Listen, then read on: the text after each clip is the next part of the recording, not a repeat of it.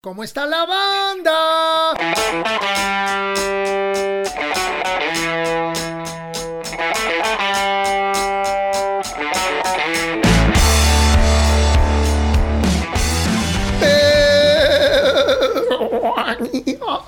Bienvenidos al primer podcast del mes de abril de cómo está la banda, mi querida banda querida. Es un placer que estén conectados con nosotros. Saludos a toda la banda que nos escucha, a toda esa banda que todos los lunes está esperando que salga el episodio de la semana. Saludos a todos nuestros suscriptores, a toda la banda del Patreon. Los invitamos a que se suscriban a este canal de YouTube, corran la voz, apóyennos para que cada vez tengamos más suscriptores, nada más tienes que hacer clic aquí abajo y ya sabes que luego luego se arma. Y te recuerdo que también tenemos el círculo de amigos de cómo está la banda en patreon.com diagonal piro eh, vuelvo a repetir y vuelvo a darle las gracias porque ya son miles y miles y miles de views que, que no sé exactamente el número, pero la verdad que ha tenido una aceptación increíble la tribu Pachanga. El, el primer sencillo del, nuevo disco de Ritmo Peligroso. Así que en nombre de Avi, de Mosi, del gato, de Manuel y mío, les damos muchas gracias por su apoyo, no solamente en el, en el video, sino también en las plataformas digitales de música. Eh, les recuerdo, si tienen chance, también aprovechen, vean el video de la tribu Pachanga y suscríbanse al canal de Ritmo Peligroso en YouTube. Se los agradeceríamos muchísimo.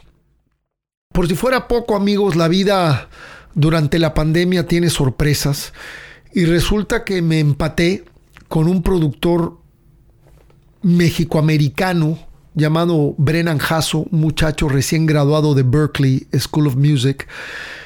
Tiene 26 años y juntos hicimos mi nuevo EP de solista. Él lo produjo, eh, son cuatro rolas mías, eh, dos de ellas con un guitarrista que vive aquí en la ciudad de Miami, que se llama David Cosú. También Brennan acabó colaborando al final. Eh, acabaron una serie de músicos increíbles colaborando en el disco, desde Marcelo Aramburu, fundador de Ritmo Peligroso, con su servidor. Sabo Romo tocó el bajo en una canción que se llama Ordinary Man. Eh, Julián André, el hijo de Cecilia y de Alfonso, tocó baterías en tres canciones. Jaco González Grau, mi carnal, el máster del saxofón y de la flauta a nivel mundial, porque es un virtuoso y un genio de, del saxofón y de la flauta, también colaboró. Y ahora el 8 de abril lanzamos el único cover que va a ser el primer sencillo y es la canción de The Slider de T-Rex, la, la banda de Mark Bolan. Con unos arreglos de mambo y está muy interesante y tuvimos el honor de, que mi querido Leoncio Lara, mejor conocido en el bajo mundo como Bon, toca, tocara las liras. Así que les pido que estén pendientes. Este 8 de abril estrenamos The Slider, la primer canción de mi EP de solista que incluye cinco rolas. ¿Sale? Traigo saludos. Saludos hasta Tampico para la banda Doña Calavera. Su guitarrista y arreglista Juan Calavera se comunicó con nosotros. Tienen un EP sumamente sólido en Spotify del 2017, música bien armada y el cantante tiene mucha onda. Yo siempre me fijo mucho en los cantantes porque pues, son los que pues, prácticamente llevan la rola, ¿no? Yo no digo que seamos ni superior ni inferior. Yo creo, siempre he dicho que una campana o un arreglo de percusión o de lo que sea es tan importante como la melodía principal. Pero en este caso los cantantes, pues es lo que analizas cuando te mandan una rola, analizas los arreglos, la estructura de la canción, los puentes, etcétera. Y estos cuates de, de Doña Calavera lo hacen muy bien. Por otro lado, este cuate durante la pandemia, este cuate Juan Calavera, se juntó con Daniel Silva, bajista de la banda de death metal Hecatombe, y con Mike Azúa, exalumno de Federico Fong. Oye, deberíamos invitar a Federico al podcast. ¿Cómo no? Vamos a, vamos a invitar al, al, buen Federico Fong al podcast. Le dio clases de bajo para formar un proyecto llamado Bipolar. ¿Ok? Acaban de lanzar su primer video que lo pueden ver en YouTube titulado Algo escucho en mi cabeza. Entonces estoy hablándoles de Doña Calavera, donde toca la lira y compone Juan Calavera, y de su proyecto pandémico llamado bipolar. Les vamos a dejar las, los links de ambos proyectos aquí abajo. Y ahora voy con mención de honor para una banda de Puebla que creo que ya se mudaron a la Ciudad de México y se llaman The Animal Plastics. Qué bárbaro, carajo. Qué bien canta este güey que toca la lira. Son un trío con una actitud de poca madre, cantan en inglés pero lo hacen muy bien, les sale de poca madre y neto que se los crees, ¿me entiendes? Ellos se consideran un grupo que se inspira en la escena musical de los 80, principalmente en el hard rock. Su estilo natural suele apegarse al punk. Sin embargo, tratan de sumar una estética glam en el grupo más inspirado en los tiempos de David Bowie. Y créanme que eso se nota en su música.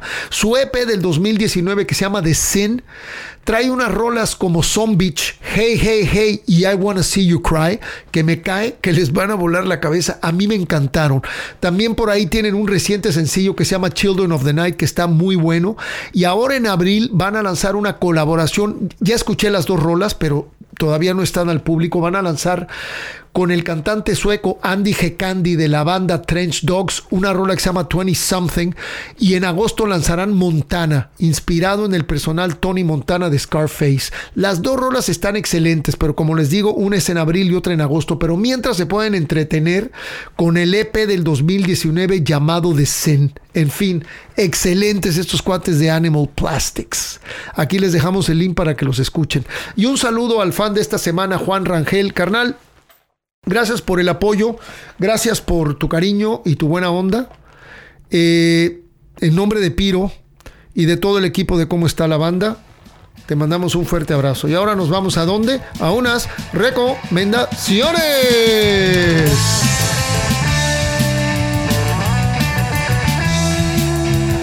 Eh, banda, traigo uno de mis discos favoritos y hablo del segundo disco de Divo. Duty Now for the Future. Deber ahora para el futuro. Este es el segundo disco de Divo y la musicalidad que este disco tiene comparado con el primero es increíble. Es un paso agigantado como suenan en este disco. Eh, yo creo que si el New Wave existe es por los Talking Heads y por Divo. Porque eran New Wave antes de que existiera el New Wave. Divo tenía destellos de, una, de una música electrónica, de guitarras duras, de rock, con destellos de punk. Vaya, era una banda también bastante impredecible, que ya saben que es un término que me gusta mucho. Y por si fuera poco, pues este disco fue producido y grabado y mezclado y todo por Ken Scott, que ya hemos hablado de Ken Scott el gran ingeniero de la época de oro de David Bowie, del Aladdin Sane, del Honky Dory, de Ziggy Stardust, el ingeniero del Transformer de Lou Reed, el ingeniero y productor de dos discos importantísimos en la carrera de Supertramp, el, este, el Crime of the Century y el Crisis What Crisis. También fue el creador y productor y manager de Missing Persons, de Duran Duran, de The Tubes, en fin, un genio, este gran personaje llamado Ken Scott. Y este disco no se queda atrás. El álbum fue grabado en septiembre de 1978 y a principios de 1979 en Chateau Records en Hollywood. La mayoría de las canciones del álbum ya las venían tocando en vivo durante la gira de su primer disco de Are We Not Men? We Are Divo. ¿Se acuerdan de ese disco, no? Donde estuvo involucrado Brian Eno. Este disco es una mezcla de música electrónica, new wave, rock y punk, con momentos de esquizofrenia musical que a mí en lo personal me recuerdan a Zappa.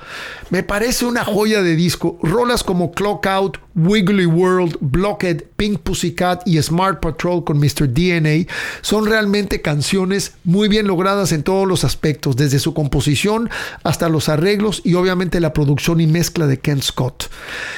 Eh, es un disco que te debes de sentar y escucharlo de principio a fin porque te pasea, las rolas son muy diferentes una de otra. Es una obra maestra. El trabajo de liras es muy diferente al disco anterior y hay una interacción de guitarras increíbles, más los sintetizadores y la voz de Mark Mothersbaugh. Mark está en uno de sus mejores momentos como cantante. En fin, el Duty Now for the Future es un disco que me fascina. Esta es la funda de adentro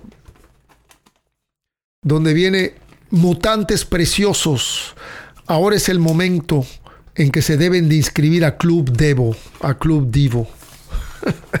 Hijo, mano, hasta le tuve que poner aquí este Durex porque lo, lo, escuché tanto que se fue abriendo poco a poco. Los sencillos de este disco fueron The Day My Baby Gave Me a Surprise, que es un rolón, y Secret Agent Man, que es un rock and roll, pero muy al estilo de Divo.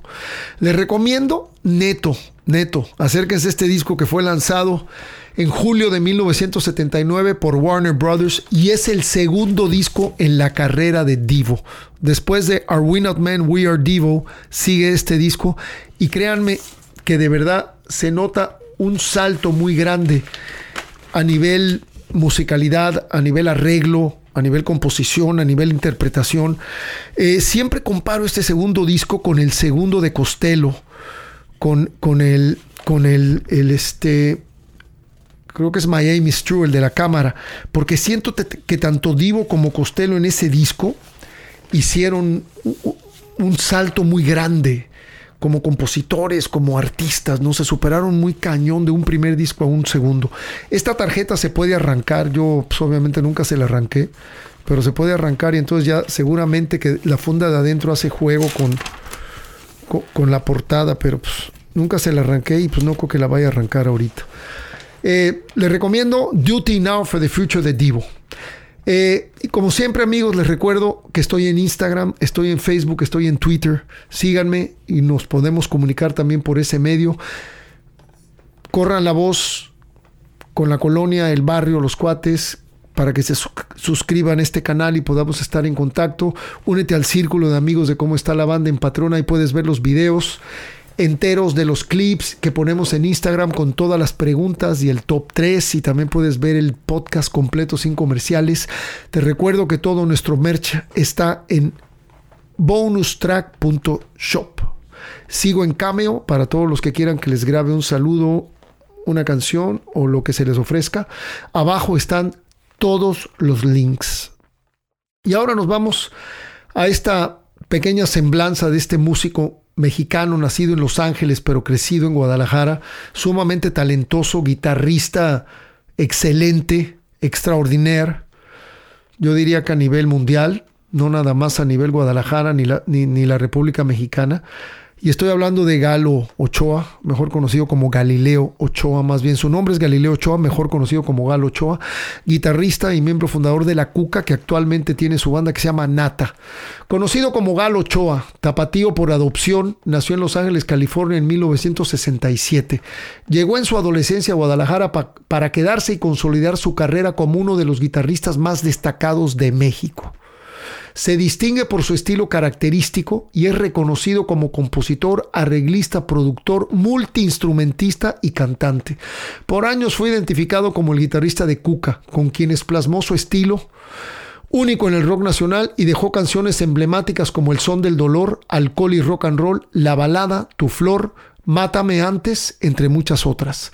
Actualmente forma parte de Nata, una de las bandas más representativas del rock pesado en México, que ha marcado la escena con canciones como La oración, Tengo la razón, Más de mí y Fe.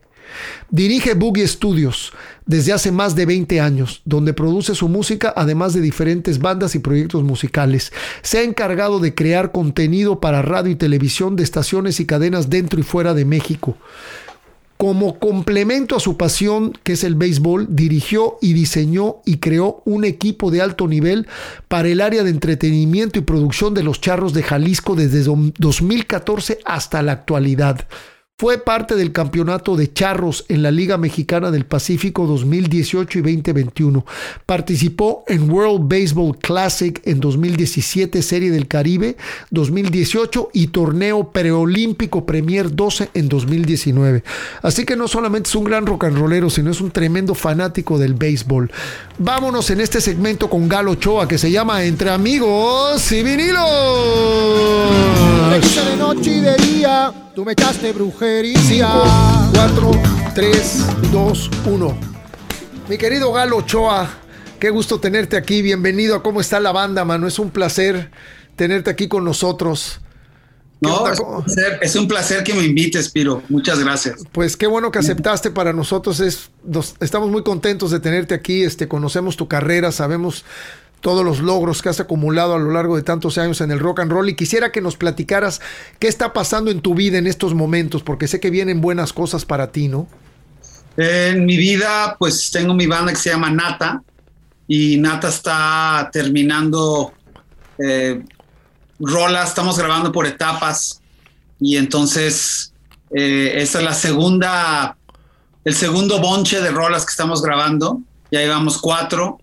Eh, hay un poco eh, de confusión en cuanto a cómo se debe de hacer este, las cosas hoy día. Yo soy muy old school, entonces me, me cuesta bastante trabajo entender o creer.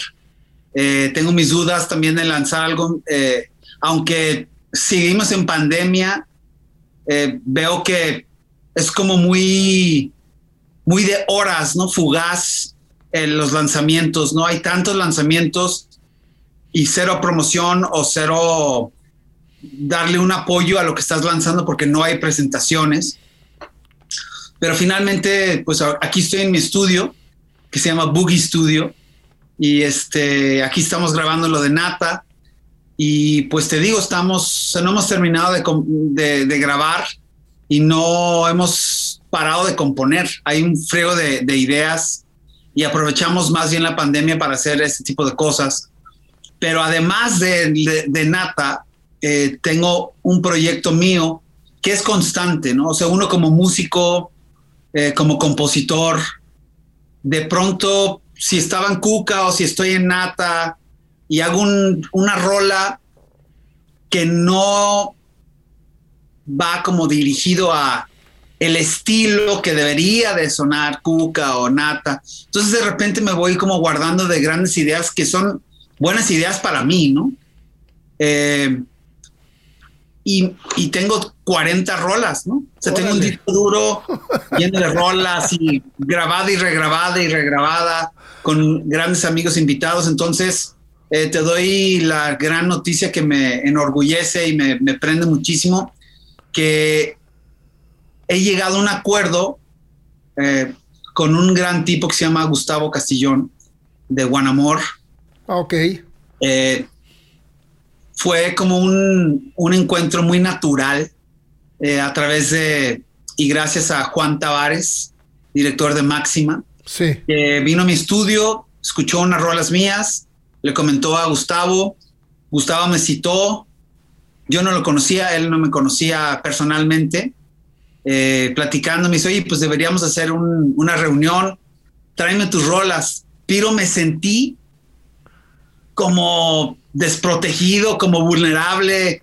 Eh, eso no había pasado en mi vida hace muchísimo tiempo porque pues tú más que nadie sabes que puedes tener una o diez o cuarenta rolas y son muy tuyas y están como sanas y salvas y fuera de peligro, mientras que están en tu poder y en tu disco duro, en tu compu o, donde las tengas. Pero ya cuando tienes que presentar unas rolas ante unas personas que podrías pensar les gusta el rock, no les gusta el rock, o esto no esperan de mí, porque no tiene nada que ver ni con lo que he hecho con Cuca ni con lo que hago con Nata está como muy variado el, rollo, ¿no? Y pues ahí me tienes presentando mis, mis rolas, ¿no?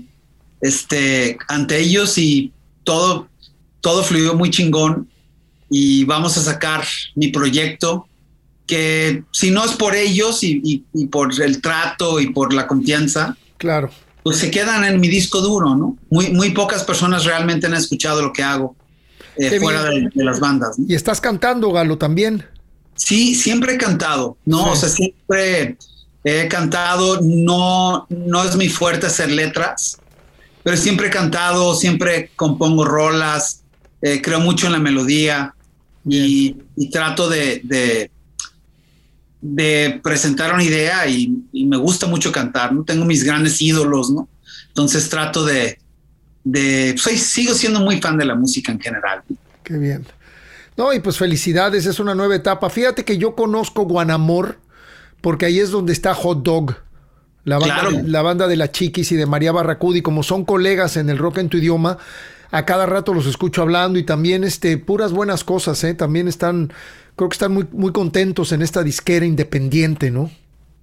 Sí, es, es más como, o sea, no, no ni siquiera hacen nada más música, hacen, hacen cine, hacen, hacen de todo, arte. como una promotora de artistas podría ser. Sí, pero no, no hay como ese control eh, es como muy libre, ¿no? Hay, hay como mucho respeto. Entonces, yo también les dije, oye, pues también tu feedback me sirve muchísimo porque, pues estas rolas nunca han sido escuchadas por nadie, ¿no? Entonces se las muestro y eh, pues vienen, vienen cosas muy padres. ¿no? Qué bien. ¿Y, ¿Y, estás hablando de hacer un disco de 10, 12 canciones o a lo mejor vas a sacar tarde o temprano las 40 rolas que tienes por ahí. Yo creo que lo más eh, sano sería hacer una selección de rolas. Sí. A lo mejor unas 10 rolas y pues, pues a, a darles vida 2022, ¿no? O sea, sí, eso, eso, es un poco el plan. ¿no? Oye, Galo, ¿y cómo estás de activo en las redes sociales? ¿Quieres compartirnos tus redes sociales aquí antes de comenzar? Fíjate que me vas a regañar, Piro, pero soy, soy malísimo, cabrón. O sea, soy malísimo. Eh, encuentro las redes sociales peligrosísimas para mí eh, como persona, ¿no? De yo meterme. Sí. Porque ahorita estoy en una etapa en donde tengo tantas cosas que hacer que, que me pierdo y atiendo muy mal. Eh, no, no en lo personal, pero no me promuevo. Soy malísimo para promoverme. Eh, lo de Nata, obviamente sí, es Nata Rocks 1 y Nata Rocks. Eh, ahí lo puedes encontrar en Facebook y en, y en Instagram. Y Galileo Ochoa en Facebook y Ochoa Galileo en Instagram. Este, Instagram, híjole, necesito a alguien que me ayude en mi vida en, en, cuanto a eso, pero... Ya somos dos, no creas, hijo. Yo también sí, no, no, no es muy mi, mi, fuerte. Me cuesta muchísimo trabajo como compartir cosas de mi vida porque me retiré de la música por muchos años, ¿no? Y entonces eh, me hizo muy, me hizo bien alejarme un poco de, pues, ¿por qué no decirlo? De la mierda que nos rodea muchas veces de, de la música. Eh, no me retiré de hacer música, pero de tocar en vivo, de, de, del show business, como se puede decir. Órale. Este, me asqué un poco o un mucho. Y pues hasta, hasta dejé literalmente tocar. Me dediqué a lo que ahora hago, que es eh, entretenimiento deportivo. Sí, también que, haciendo eso. Quiero que platiquemos también de eso. Oye, Galo, tú naciste en Los Ángeles, ¿no? Correcto, nací en Los Ángeles y llegué a Guadalajara en el 82, eh, a los casi 15 años. Y este, y qué curioso que se vinieron del Gabacho para acá, ¿no? Porque casi todo el mundo cuando está en el Gabacho, pues ya se quieren quedar allá. ¿Tu papá era diplomático? ¿A qué se dedicaba tu papá? ¿Cuál fue el movimiento este familiar? Mi pa mis padres son mexicanos, okay. este, eh, son de Jalisco. Mi padre eh, fue policía, LAPD.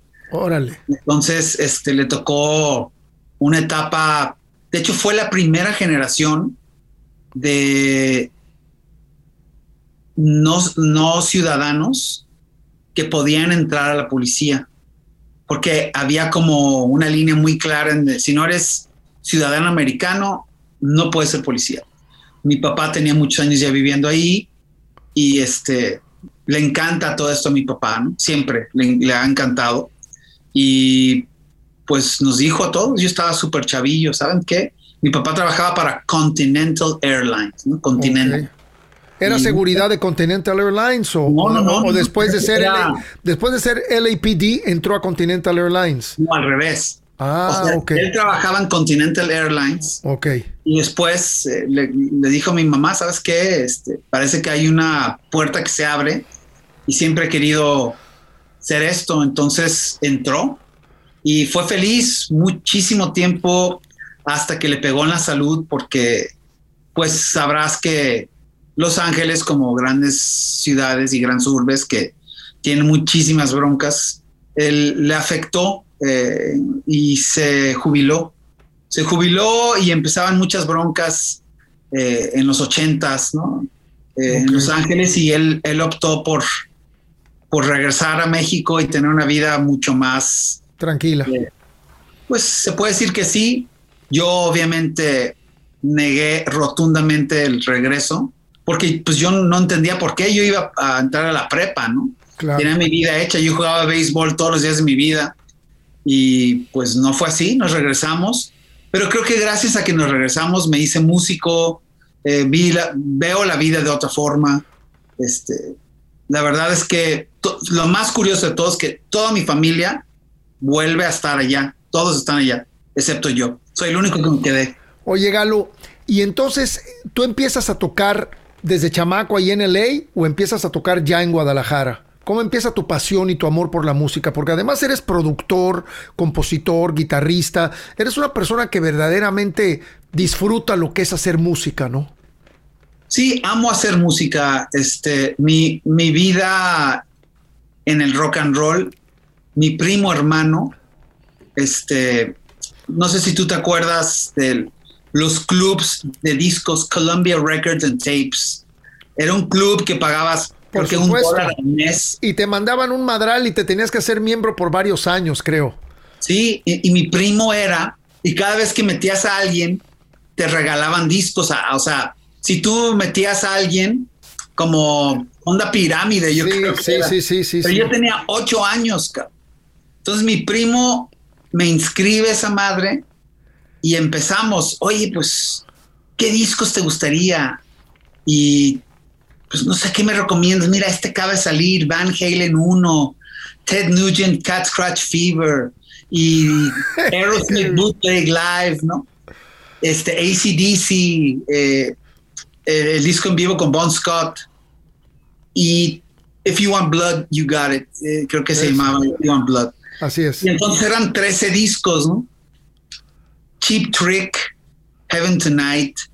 Y entonces llega a mi casa toda esta música y mi vida cambió. O sea, mi vida realmente me hice rock and rollero. Llegaban como una especie de reclamos por parte del, club este de discos que decía, oye, pues nos deben tanto dinero hasta que mi mamá dice, a ver, no sé de qué estás hablando, mi hijo tiene ocho años, Ya, me quedé, me quedé con un chingo de discos, creo que pagamos 10 dólares y se acabó el problema.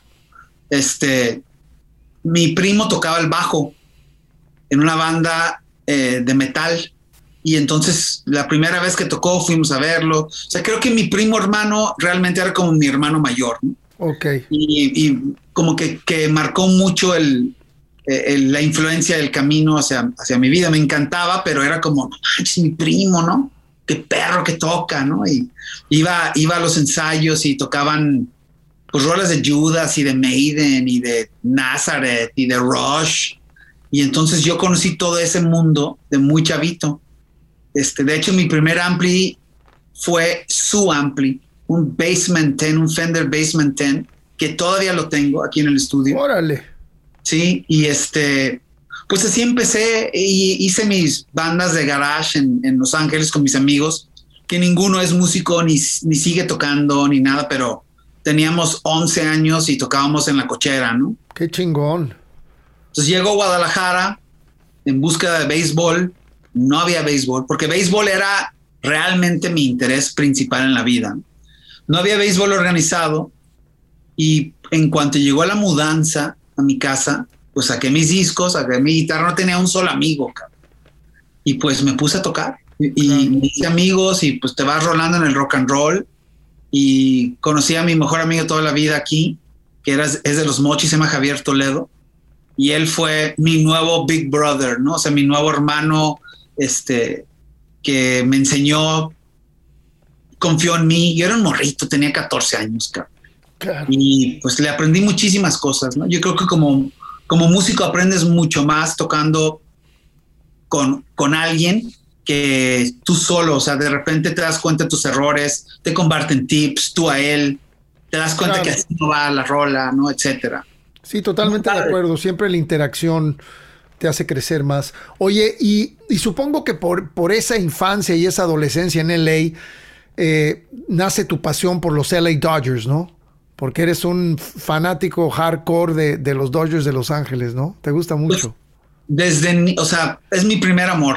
O sea, no, no, no puede ver algo que te pueda explicar más. O sea, fueron campeones hace una temporada, o sea, hace, hace un año y medio.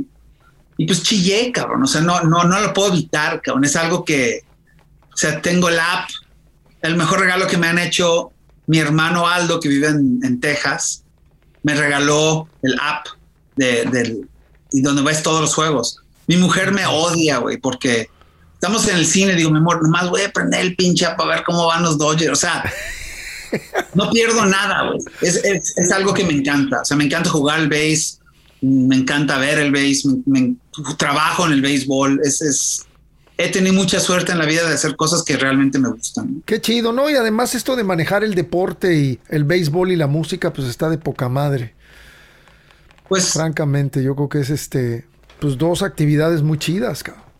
Sí, he hecho, he aprendido muchísimas cosas, tanto en la música como en el deporte.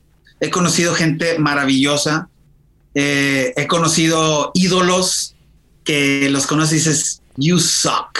O sea, es una porquería total, cabrón, ¿no? Cero sencillos, cero humildes. Sí. Este, Decepción. He dado gratas sorpresas de, gente, ejemplos, ¿no? De realmente gente dedicada, tanto en la música como, como en el deporte, ¿no? Y pues no, no puedo negar que eh, hago lo que me gusta y respeto muchísimo lo que hago. Qué bien. Galo, eh, no podemos dejar de hablar de Cuca, porque fue este, pues eres miembro fundador de esa banda, si no me equivoco. Claro. Y este, y yo quisiera que nos hablaras de esos primeros años, que si no me equivoco fue la década de los 90. Eh, cómo empieza todo, cómo empieza este movimiento en Guadalajara, porque ustedes los firma Culebra. Y, este, y es como sacan este disco y empiezan a tener una, una, carrera cada vez más sólida. Y platícanos un poco cómo fue el nacimiento de Cuca. Pues cada uno de, nosotros ya habíamos estado en otras bandas, eh, unas más importantes que otras. Eh, Carlitos pues venía de, Ciudad Obregón, en una banda exitosa en el rollo metalero. Eh, José estaba en Mask, o había estado en Mask. Y Nacho y yo, eh, yo conocí, yo tenía una banda de metal que se llamaba Soldier, Soldado. Sí. Y eh, tuvimos un cambio de baterista y al final de, de Soldier invitamos a Nacho, que yo ya lo había conocido. Este, Nacho y yo tenemos en común el amor por Led Zeppelin. Yo así como amo los Dodgers, él ama Led Zeppelin y es su religión. Para mí es mi banda favorita, pero para él es, es, algo, es algo más allá, ¿no? Este, y nunca había conocido una persona con, con, con tanto conocimiento y, saberte todas las rolas, ¿no? Todas, absolutamente todas las rolas, todos los fields de batería, todo. Y era como, manches, este güey ¿Cómo le hace? John Bonham es John Bonham.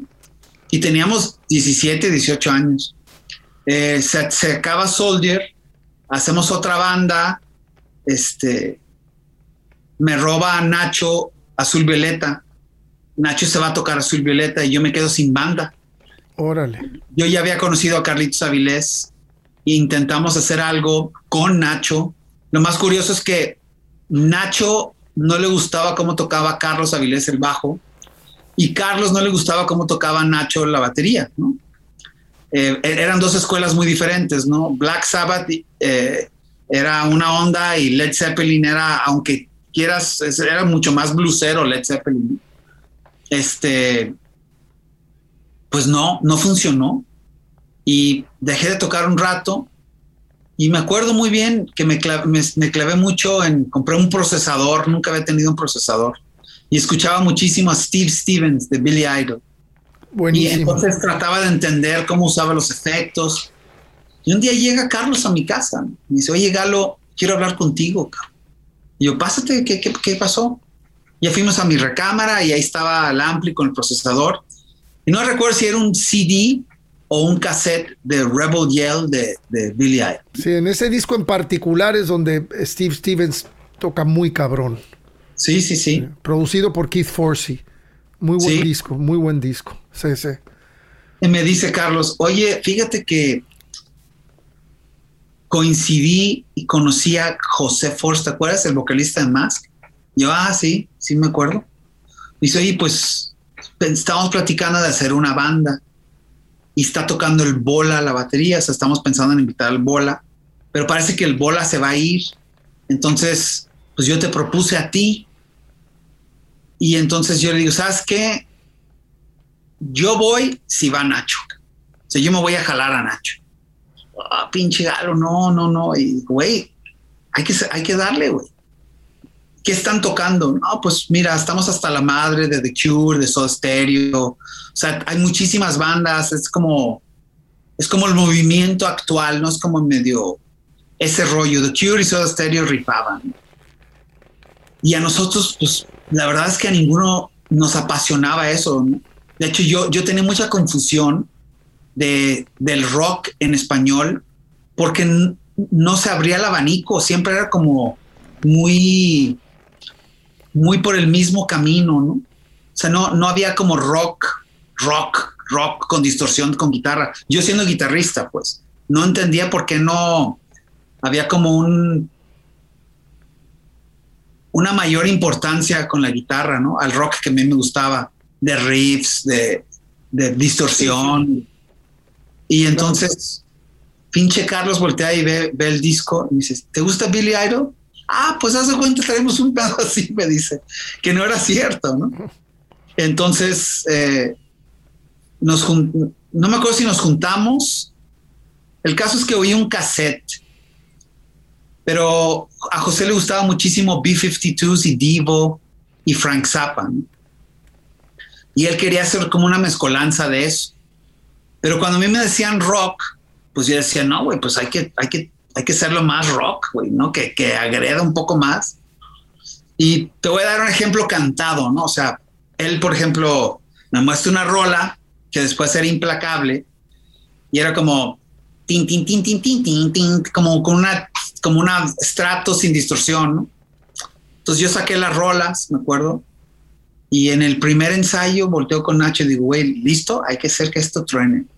Pues claro que yo no lo toqué, tin, y yo entré y, pinche Nacho entra y casi se le salen los ojos a los dos, güey, porque también creo que lo llevamos a otro lugar. ¿no? Nacho y yo ya nos conocíamos y lo, lo, llevamos a un lugar pues mucho más ruidoso, mucho más estridente.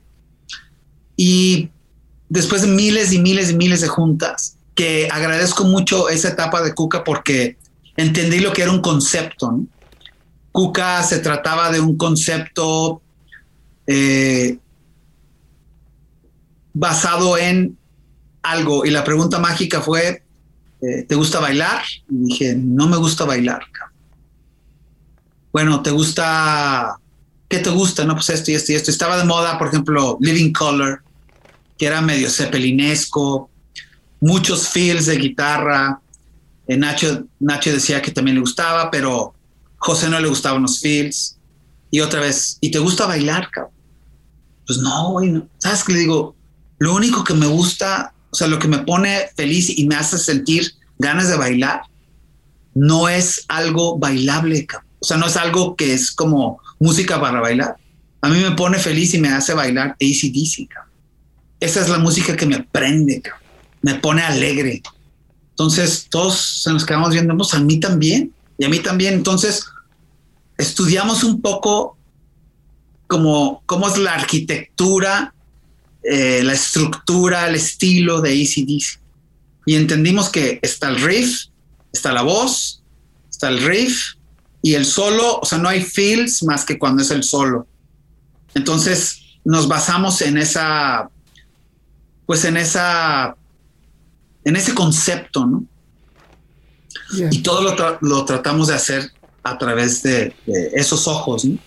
De, no pasar, o sea, cada quien hacer una buena base sólida de la banda para cuando está la voz y la guitarra, pues casi siempre es líder cuando no hay voz.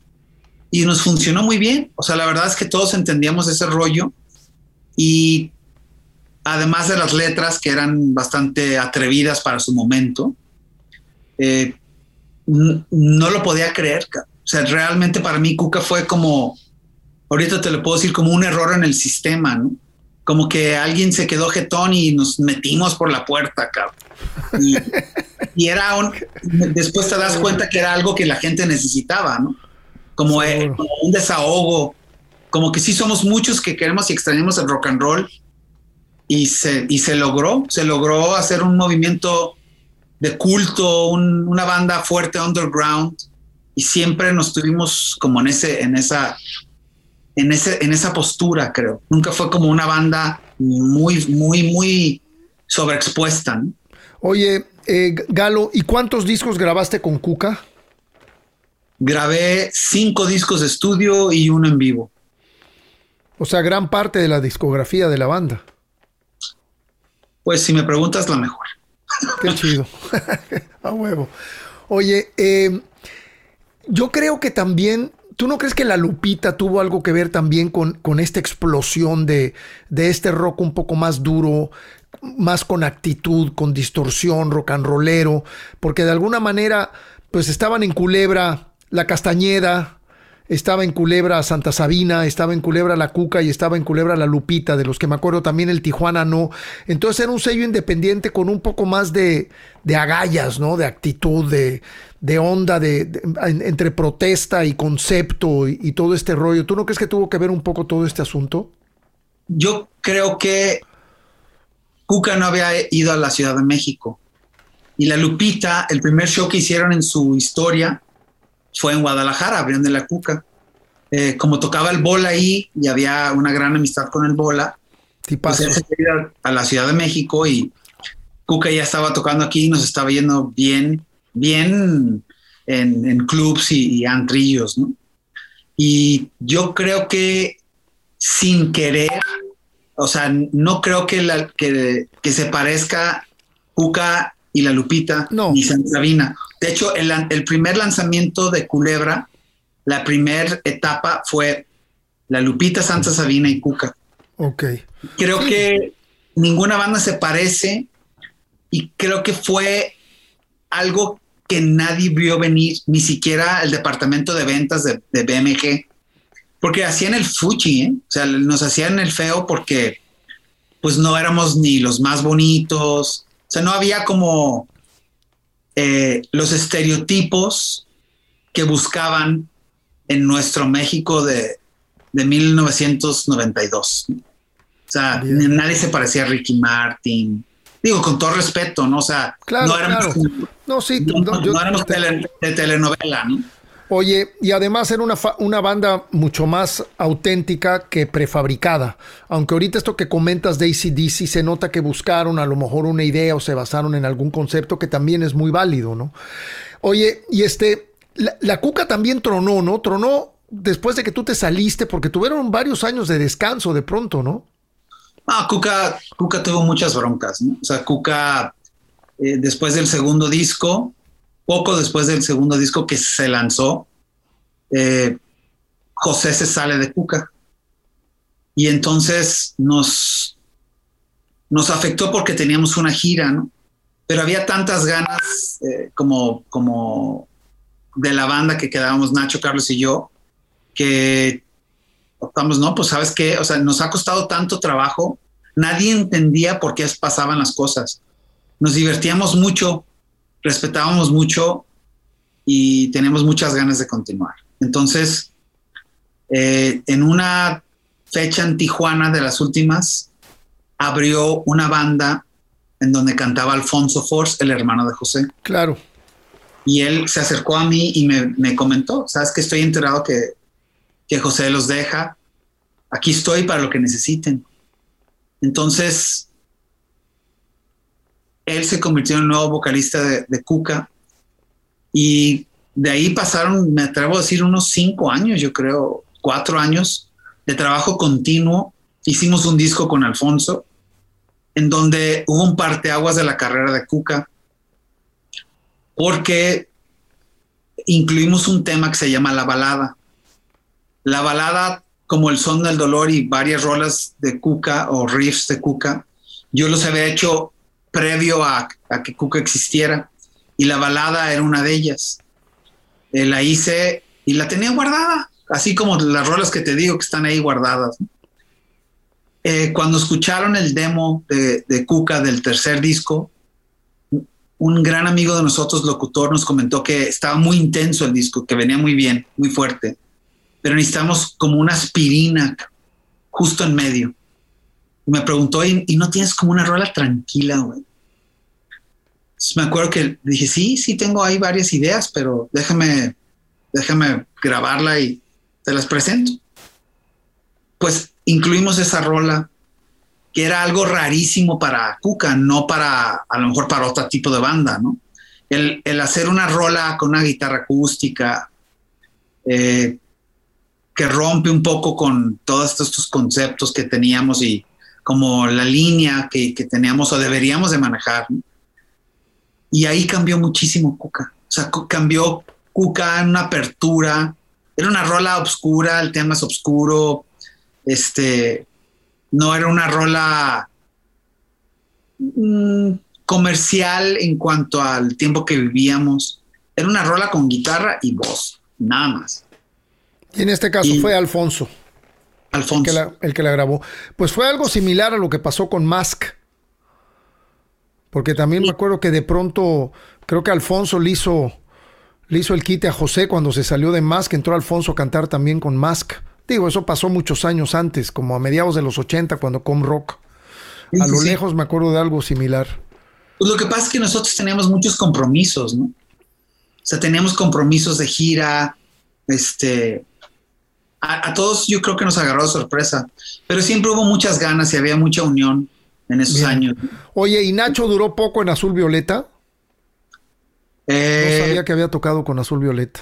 Mm, tenía, hicimos un proyecto eh, después de Soldier que se llamaba 40 grados y entramos a, al concurso de rock en tu idioma que hizo BMG, donde ganaron los amantes de Lola. Sí.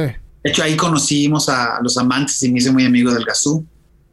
Pero teníamos una banda que se llamaba 40 grados donde tocaba Nacho la batería, Richie de Velanova, el bajista, eh, estaba Rubén del Amor en los teclados y estaba Mario Cuevas, que ahora es más conocido como La Garra, que es un comediante y locutor. Eh, él cantaba y estaba yo en la guitarra. Y cuando truena 40 grados, hicimos un proyecto, Nacho, Richie y yo, y estaba funcionando, estaba caminando y de pronto los invitan a Azul Violeta y me vuelven a, se me quedé solo ahí. Pero duró poco tiempo en Azul Violeta, Nacho, a eso me refiero. Yo creo que ha de haber durado a lo mejor un año, un año y medio. Está bueno. Oye, Galo, ¿y cómo está la onda con Nata?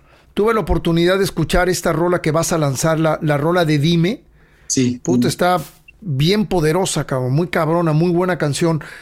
Supongo que Nata te sientes como súper a gusto, ¿no? Porque suena a toda esta, esta escuela que tienes, a todo este rock pesado, medio grunge. Eh, me parece que es una banda con mucho carácter y bastante fuerza y muy poderosa. Platícanos un poco de, la transición de Cuca a Nata. ¿Cómo está Nata en estos momentos? ¿Cómo han sido los últimos años con Nata? ¿Qué expectativas tienes? Nata nace en el 99. Cuca se desbarata en el 1999. Y yo tenía muchas, muchas rolas y no entraban dentro de Cuca. Entonces tengo la idea de sacar las rolas, y eh, seguir componiendo. Eh, Carlos las escucha, Carlos Avilés, el bajista de Cuca, me dice, yo te ayudo a hacer letras. Y luego Nacho me dice, oye, pues si Carlos está ayudando, pues puede que ser un trío. Pero no, creo que no funcionó. O sea, el primer Nata salió en el 2002, me parece el primer disco. Y mi idea era que se alejara lo más posible de Cuca, que no se pareciera.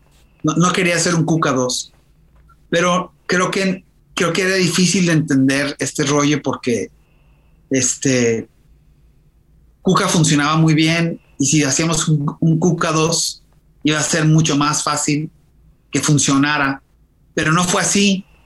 Entonces Nata siempre ha sido como un proyecto, porque va y viene, va y viene, o sea, se terminó esa etapa, hice nuevas rolas, invité a otro cantante que es mi hermano Aldo, invité a Aldo a cantar a Nata, Nata cambió de ese primer disco al segundo, un, cambio muchísimo más agresivo, muchísimo más. Este, en el tercer disco de Nata que se llama Choke, fue todo en inglés. Eh, cantó otro vocalista que se llama Alexis y cambió el bajista, que es actualmente este, Keyo González. Y ahí también ya estaba Cristian Gómez en la batería. Y ahora en este, en este nuevo proyecto de Nata 2022 que tú escuchaste, hay otro vocalista, se llama Gustavo Bolsa. Nata ya es una banda, ya no es un proyecto. Eh, después de cinco años de yo alejarme de la música, fui, vino Def Leppard a Guadalajara y fui a verlos. Nada me hacía cosquillas de querer regresar. Iba a ver a Dave Matthews Band y me encantaba también. Uh, también me gustan un chingo, cabrón. Me encanta ese cabrón. Sí, fui a ver, fui a ver a Def Leppard y me acuerdo que dije, no mames, cómo extraño tocar, cabrón. Estaba Vivian Campbell ahí tocando con Def Leppard y es de mis grandes, de mis favoritos. Y entonces le hablé a aquello y le hablé a Christian, bajista y baterista de Nata, y les digo, señores, quisiera hablar con ustedes, vamos a cenar. Entonces fuimos a cenar les digo, ¿saben qué? Quiero reactivar la banda. Ni si vas a cantar tú. Dije, no. Si es cierto que las redes sociales son tan chingonas, vamos a hacer una convocatoria para Nata a ver si podemos tener una respuesta favorable. La vara estaba muy alta porque el vocalista de Nata, Alexis Félix, es de los mejores vocalistas que yo he escuchado en México. Cantaba increíble, canta increíble. Eh, él, él se salió porque se fue a vivir a Canadá. Pues hace cuenta que lanzamos la convocatoria, llegaron, me atrevo a decir, como unas 80, 80 demos y fuimos haciendo una selección. Y siempre quedaba un cabrón ahí en la selección de 80 a 50, de 50 a 30, de 30 a 15 y de 15 a 10 y de 10 a 5. Y siempre había un güey que se llama Gustavo Bolsa. Ahí, siempre estaba ahí. Entonces, un día me escriben, dice, oye, soy Gustavo Bolsa. Este, sí se va a hacer este rollo de, nata, ya, ya tomaron la decisión. Y dije, ¿sabes qué? Discúlpame, estamos en eso y ya me, meto su biografía, solo había visto sus videos. Me meto su biografía y dice, mi nombre es Gustavo Bolsa, soy argentino y tengo ocho años viviendo en Guadalajara.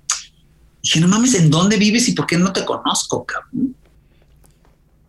Pues, para no ser el cuento así eterno, citamos a los cinco vocalistas. Y él fue el primero, pero él era el más interesado. Llega a mi estudio timbran, abro la puerta, veo un tipo alto, flaco, como de 1,98, dos metros, como el vocalista de System of a Down. Y ya me dice, hola, ¿qué tal? ¿Cómo estás? Y bien, pásate. Nos pasamos al, cuarto, ahí estaba Cristian y Keyo. De verdad, las rolas de Nata son complicadísimas de cantar. Por, por la vara que dejó Alexis, es un tremendo cantante. Y digo, ¿cuál, ¿con cuál empezamos? y me dice, si quieres vamos con choke. Y este cabrón, a ver si no se nos desmaya aquí, ¿no? No por lo alto, es por mucha intensidad, mucha actitud. Empezamos a tocar. Yo tenía una cara de incredibilidad total. Primer vocalista Piro que llega al cuarto ensayo, nos ponemos a tocar la rola. Güey, fue un movimiento involuntario y de emoción total en mi, en mi ser, cabrón. Lo escucho cantar, lo volteo a ver y me pongo, me, son, me pongo a sonreír. Como, no mames, ¿qué está pasando? Cabrón? Qué chido. Volteo a ver aquello y se me queda viendo y se más se le salían los ojos y volteo a ver a Cristian y decimos, ¿dónde ha estado este cabrón? O sea, ¿por qué? Te puedo confesar, todos los vocalistas de Nat han sido de alto nivel, de grandes voces, pero Gustavo Bolsa es un fuera de serie.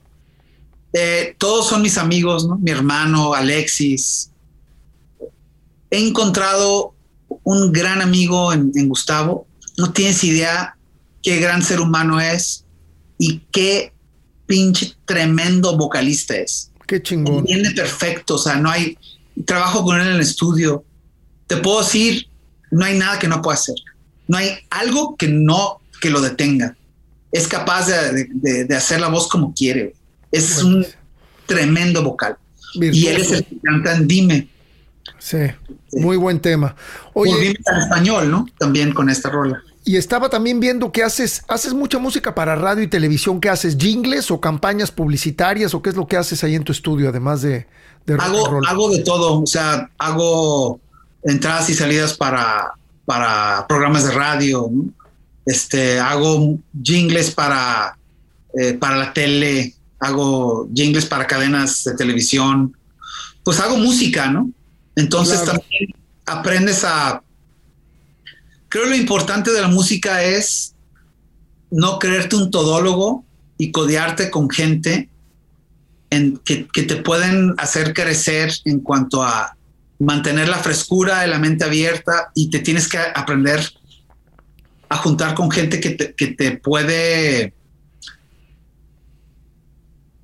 no sé, eh, es como si voy a hacer algo pop, tengo como mi equipo armado de hacer algo pop. Si, necesita algo regional, o sea, no es que yo lo haga, yo puedo escribir el tema, pero, sí, pero necesitas intérpretes y gente que te ayuda a realizarlo, ¿no? No te vas a poner a tocar todo. Claro, hay, entiendo.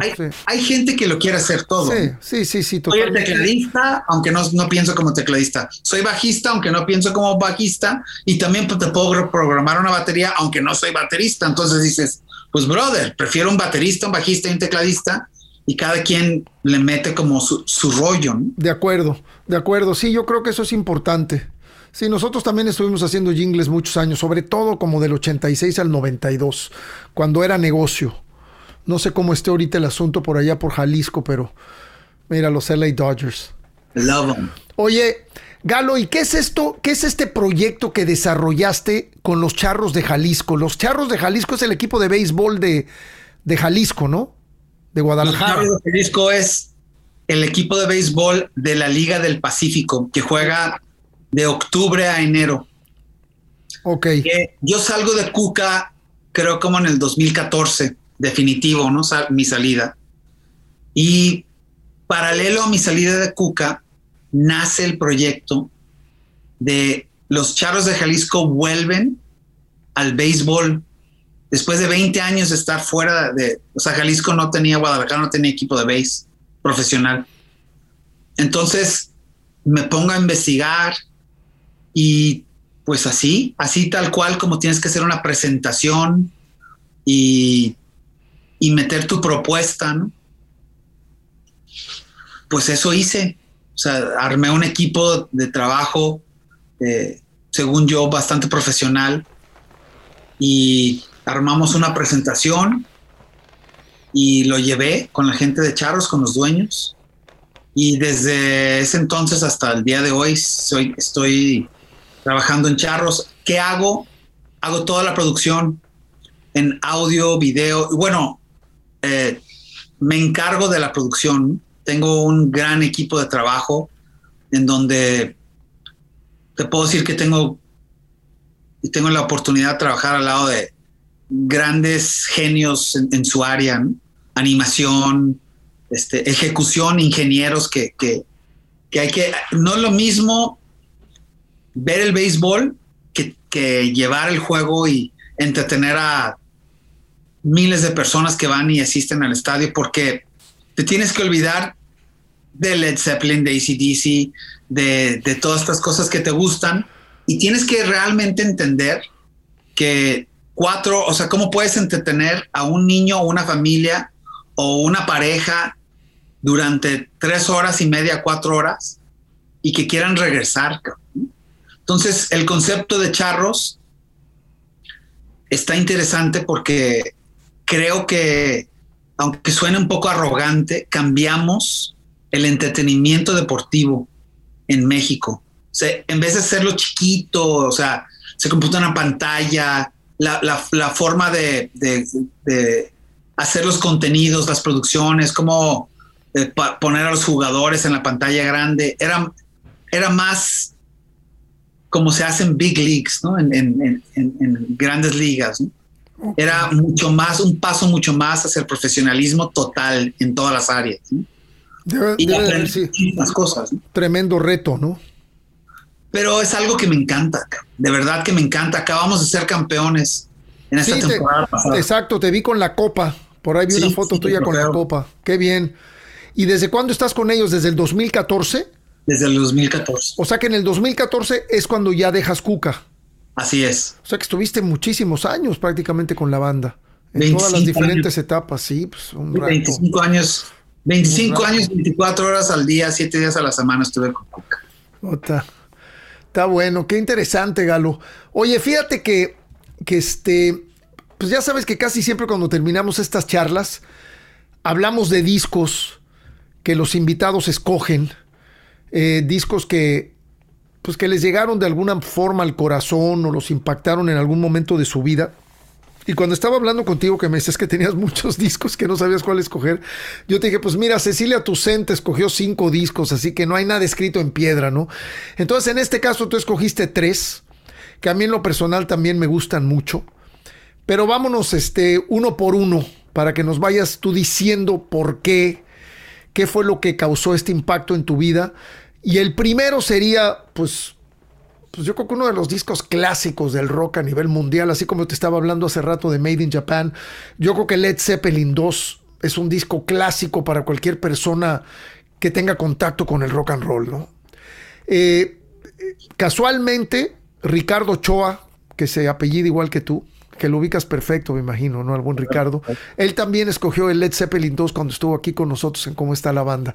Platícanos, Galo, ¿por qué ese fue el primer disco que te vino a la mente? Eh, primero porque gracias a el solo de guitarra de Whole Lotta Love, yo, cuando yo escuché ese solo de guitarra, yo dije, yo quiero hacer eso. O sea, algo, me, algo pasaba en mí cuando escuchaba un tono que hacía Jimmy Page en ese solo, que quería entender cómo chingados hacía, ¿no? Era como, me atrapó y lo que sucedió fue, eso lo escuchaba en la radio. Este, en la radio gringa, que yo de repente estabas ahí, escuchabas, pues había muchísimas estaciones de rock, pero un buen domingo, viviendo en Los Ángeles, pues con mis amigos, todos andábamos en patinetas y éramos pinches vaguillos ahí. Tú sabes que es muy común que los gringos o los norteamericanos o como, como los vayamos a llamar con muchísimos los vecinos del norte, eh, cuando el hijo mayor cumple 18 años y se mudan o se van a otra ciudad a estudiar, pues siempre hacen sus garage sales y sus ventas de garage y esto. O de plano sacan sus cosas, ¿no? O sea, las tiran, se tiran. Y me acuerdo muy bien que estábamos, yo vivía en una esquina estaba con mi mejor amigo en las patinetas y vemos como a cinco casas que el señor que vivía en esa casa saca unos, unas cosas y las pone en el bote de la basura. Digo, ¿ya viste que sacaron unos discos, güey? O ahí vamos en las pinches patinetas a todo, a todo velocidad. Llegamos y él apañó uno y yo apañé otro. Y yo apañé Yes Songs y mi mejor amigo, Danny, agarró Led Zeppelin 2.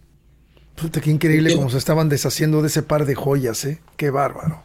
Y a la basura, ¿eh? Y yo, me acuerdo que agarré el disco y dije, yes.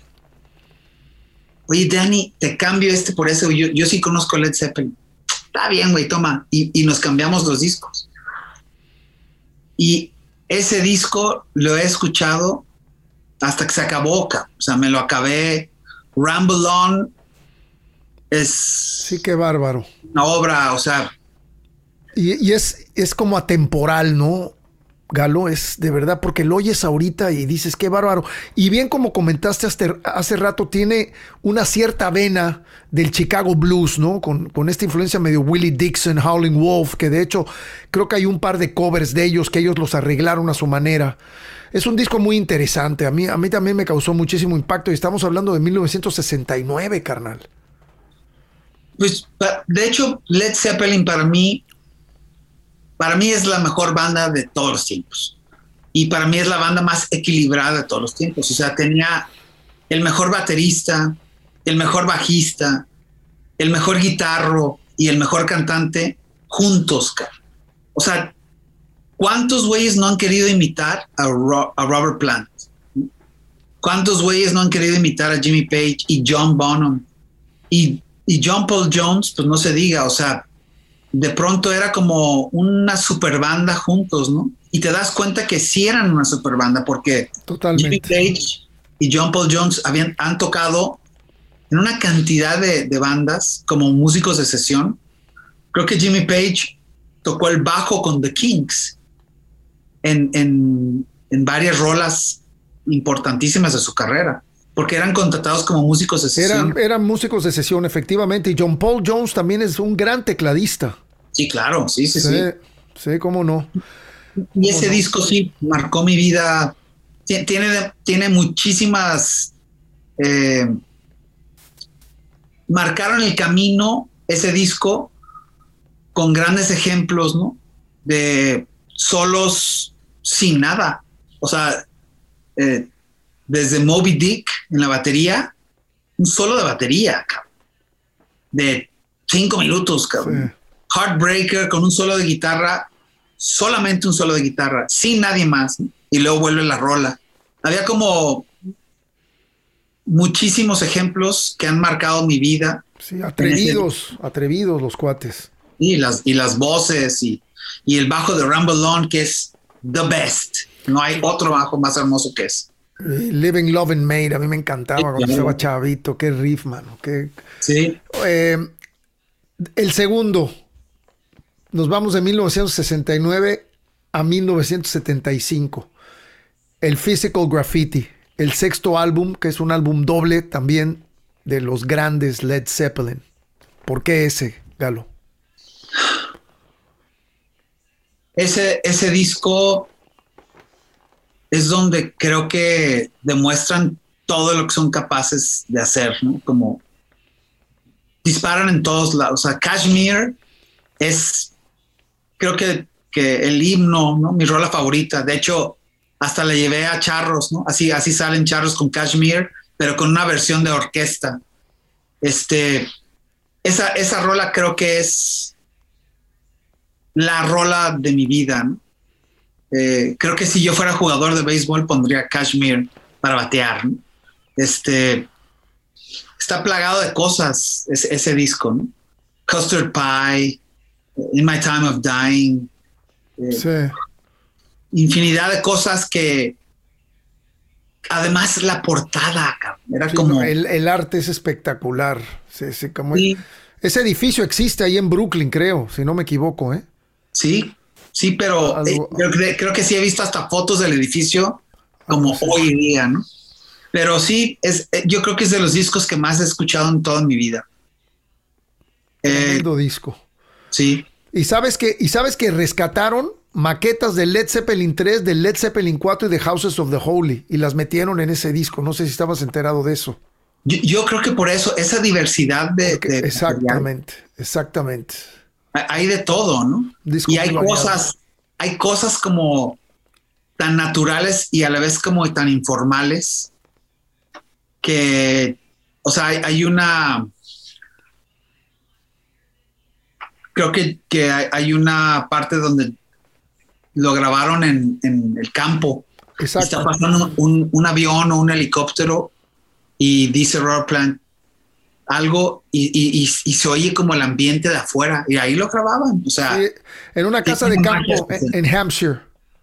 Estaban ahí en, como, bien dices, en una casa de campo ahí aislados que pues, estás creando, ¿no? Completamente concentrado en el proceso de, de creatividad. Sí, sí, totalmente.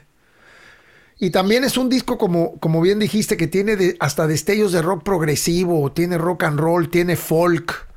Sí, muy interesante. Sí, siempre Led Zeppelin. Y por último, mi querido Galo, escogiste, nos vamos a 1980, el primer disco con Brian Johnson, después de la muerte de Bon Scott, el vocalista de ACDC, el Back in Black, otra joya yo creo que del, del rock and roll, tremenda banda. ¿Por qué escogiste el Back in Black, mi estimado? Back in Black para mí es mi disco favorito de todos los tiempos. más que Led Zeppelin 2. A lo mejor por, por un, una décima, pero Back in Black es mi disco favorito. Yo realmente creo que ese sí es atemporal. Ese sí suena en todas partes del mundo la rola Back in Black. Hoy día, You Shook Me All Night Long.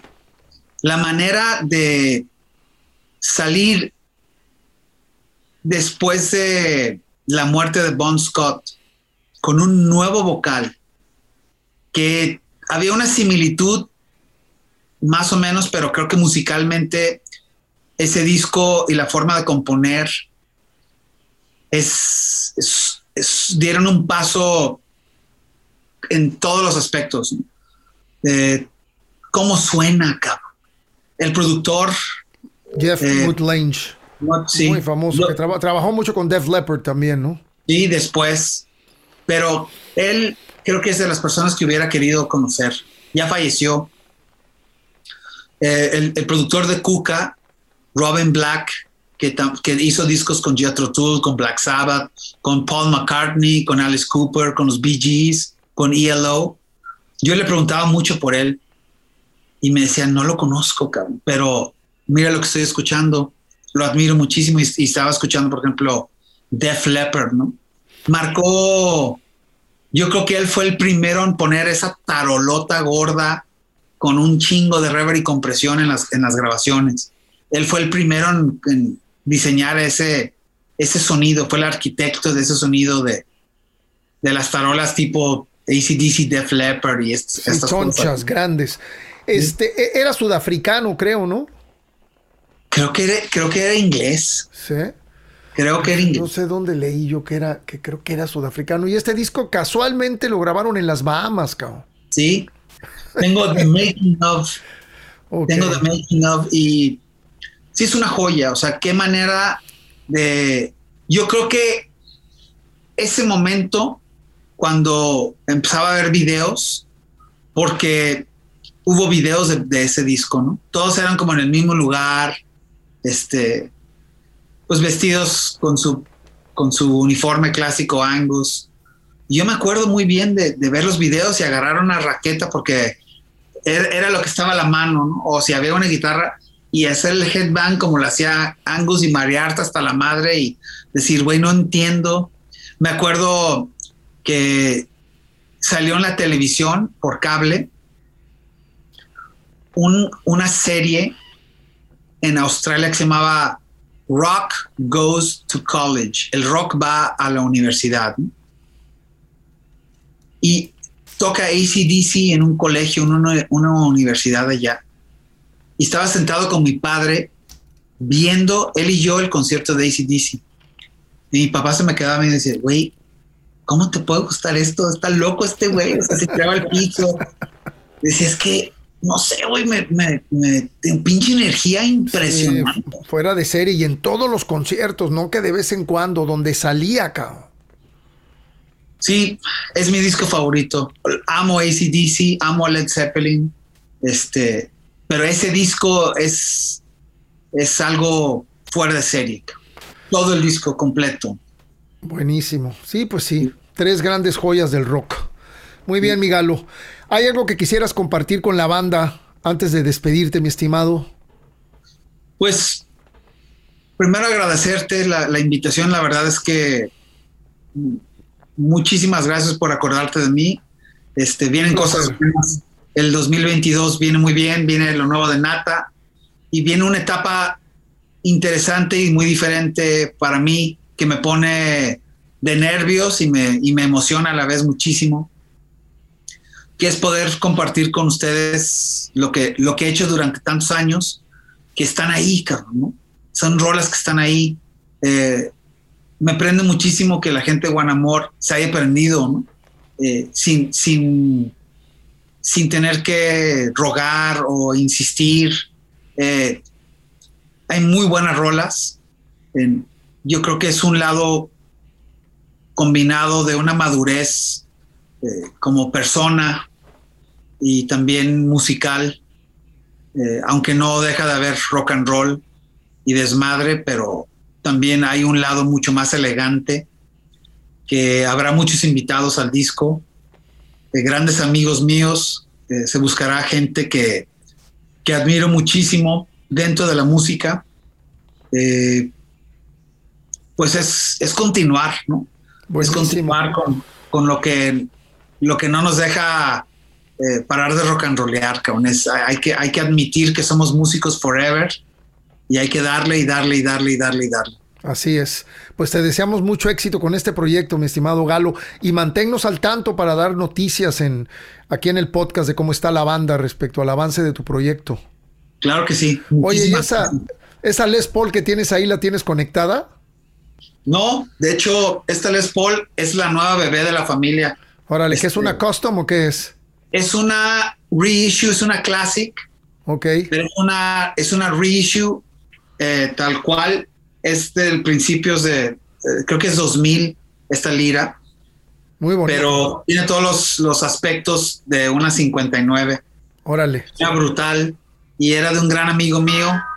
Y mi amigo pues abandonó la música y yo lo conozco muchos años y él me dijo que que, que ya no, pues que no iba a tocar y que se estaba echando a perder la guitarra ahí, que sí me, me interesaba, entonces me interesó. Eso es todo. Entonces eh, tuve la oportunidad de, hacerme de la lira y, este, es la nueva adquisición de la familia. Pero aquí hay varias, aquí hay varias liras. Aquí estamos en el estudio, entonces. Estás en el estudio, bien. Veo también un bajo Fender por allá. Sí, un Gary Lee. Bien. Eh, un gran bajo, hay otras Les Pauls y varias cosillas ahí. Pues mucho éxito, mi galo. ¿Cómo está la banda?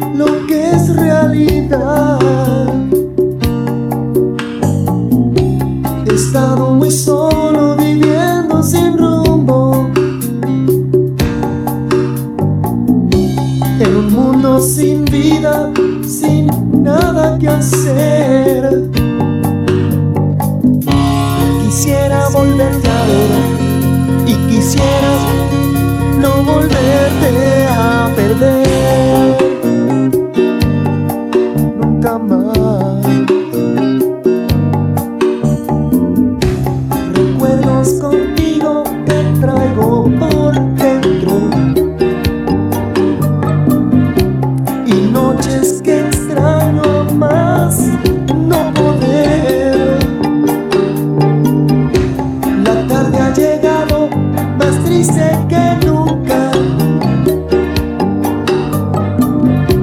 Y la noche se acerca con mucho dolor. De pronto se oscureció y la luna con su brillo me